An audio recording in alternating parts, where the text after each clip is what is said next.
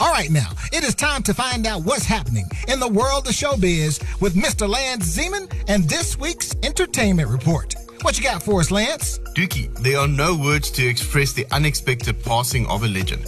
Bob Mabena died on Monday. I was lucky enough to have had the privilege of working with him for a few months on the TV show Africa Talks, where we tackled topics like xenophobia, African cooking with Doris Sithole, and the Special Olympics with Arnold Schwarzenegger. He will be missed. Thanks for the memories and the lessons, Bob. The AAs won't be the same without you. And Dookie, a movie based on a Twitter thread. You better believe it. The teaser trailer for Zola has hit the net, and it's a tale told in 148 tweets as it tells the true life story of a fallout between two strippers on a road trip. Who said that Hollywood has run out of ideas? And no one puts Baby in a corner, Dookie. Jennifer Grey, aka Baby, has signed on to reprise her role in a new Dirty Dancing film. The plot has been kept under wraps, but it looks like we're set to revisit the time of our lives if they get this movie right.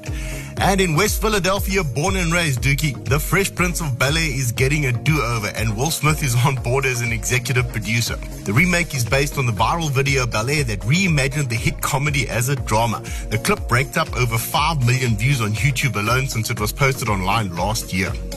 And Dookie, 39 years after it was released, In the Air Tonight by Phil Collins is officially raking in the cash again.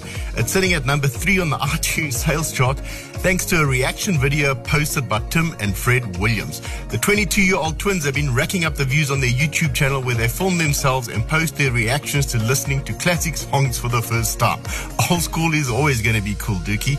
And Dookie, I know we spoke about it a few weeks back, but the streamer Project Power has finally arrived, and it's the only other reason to stay home this weekend.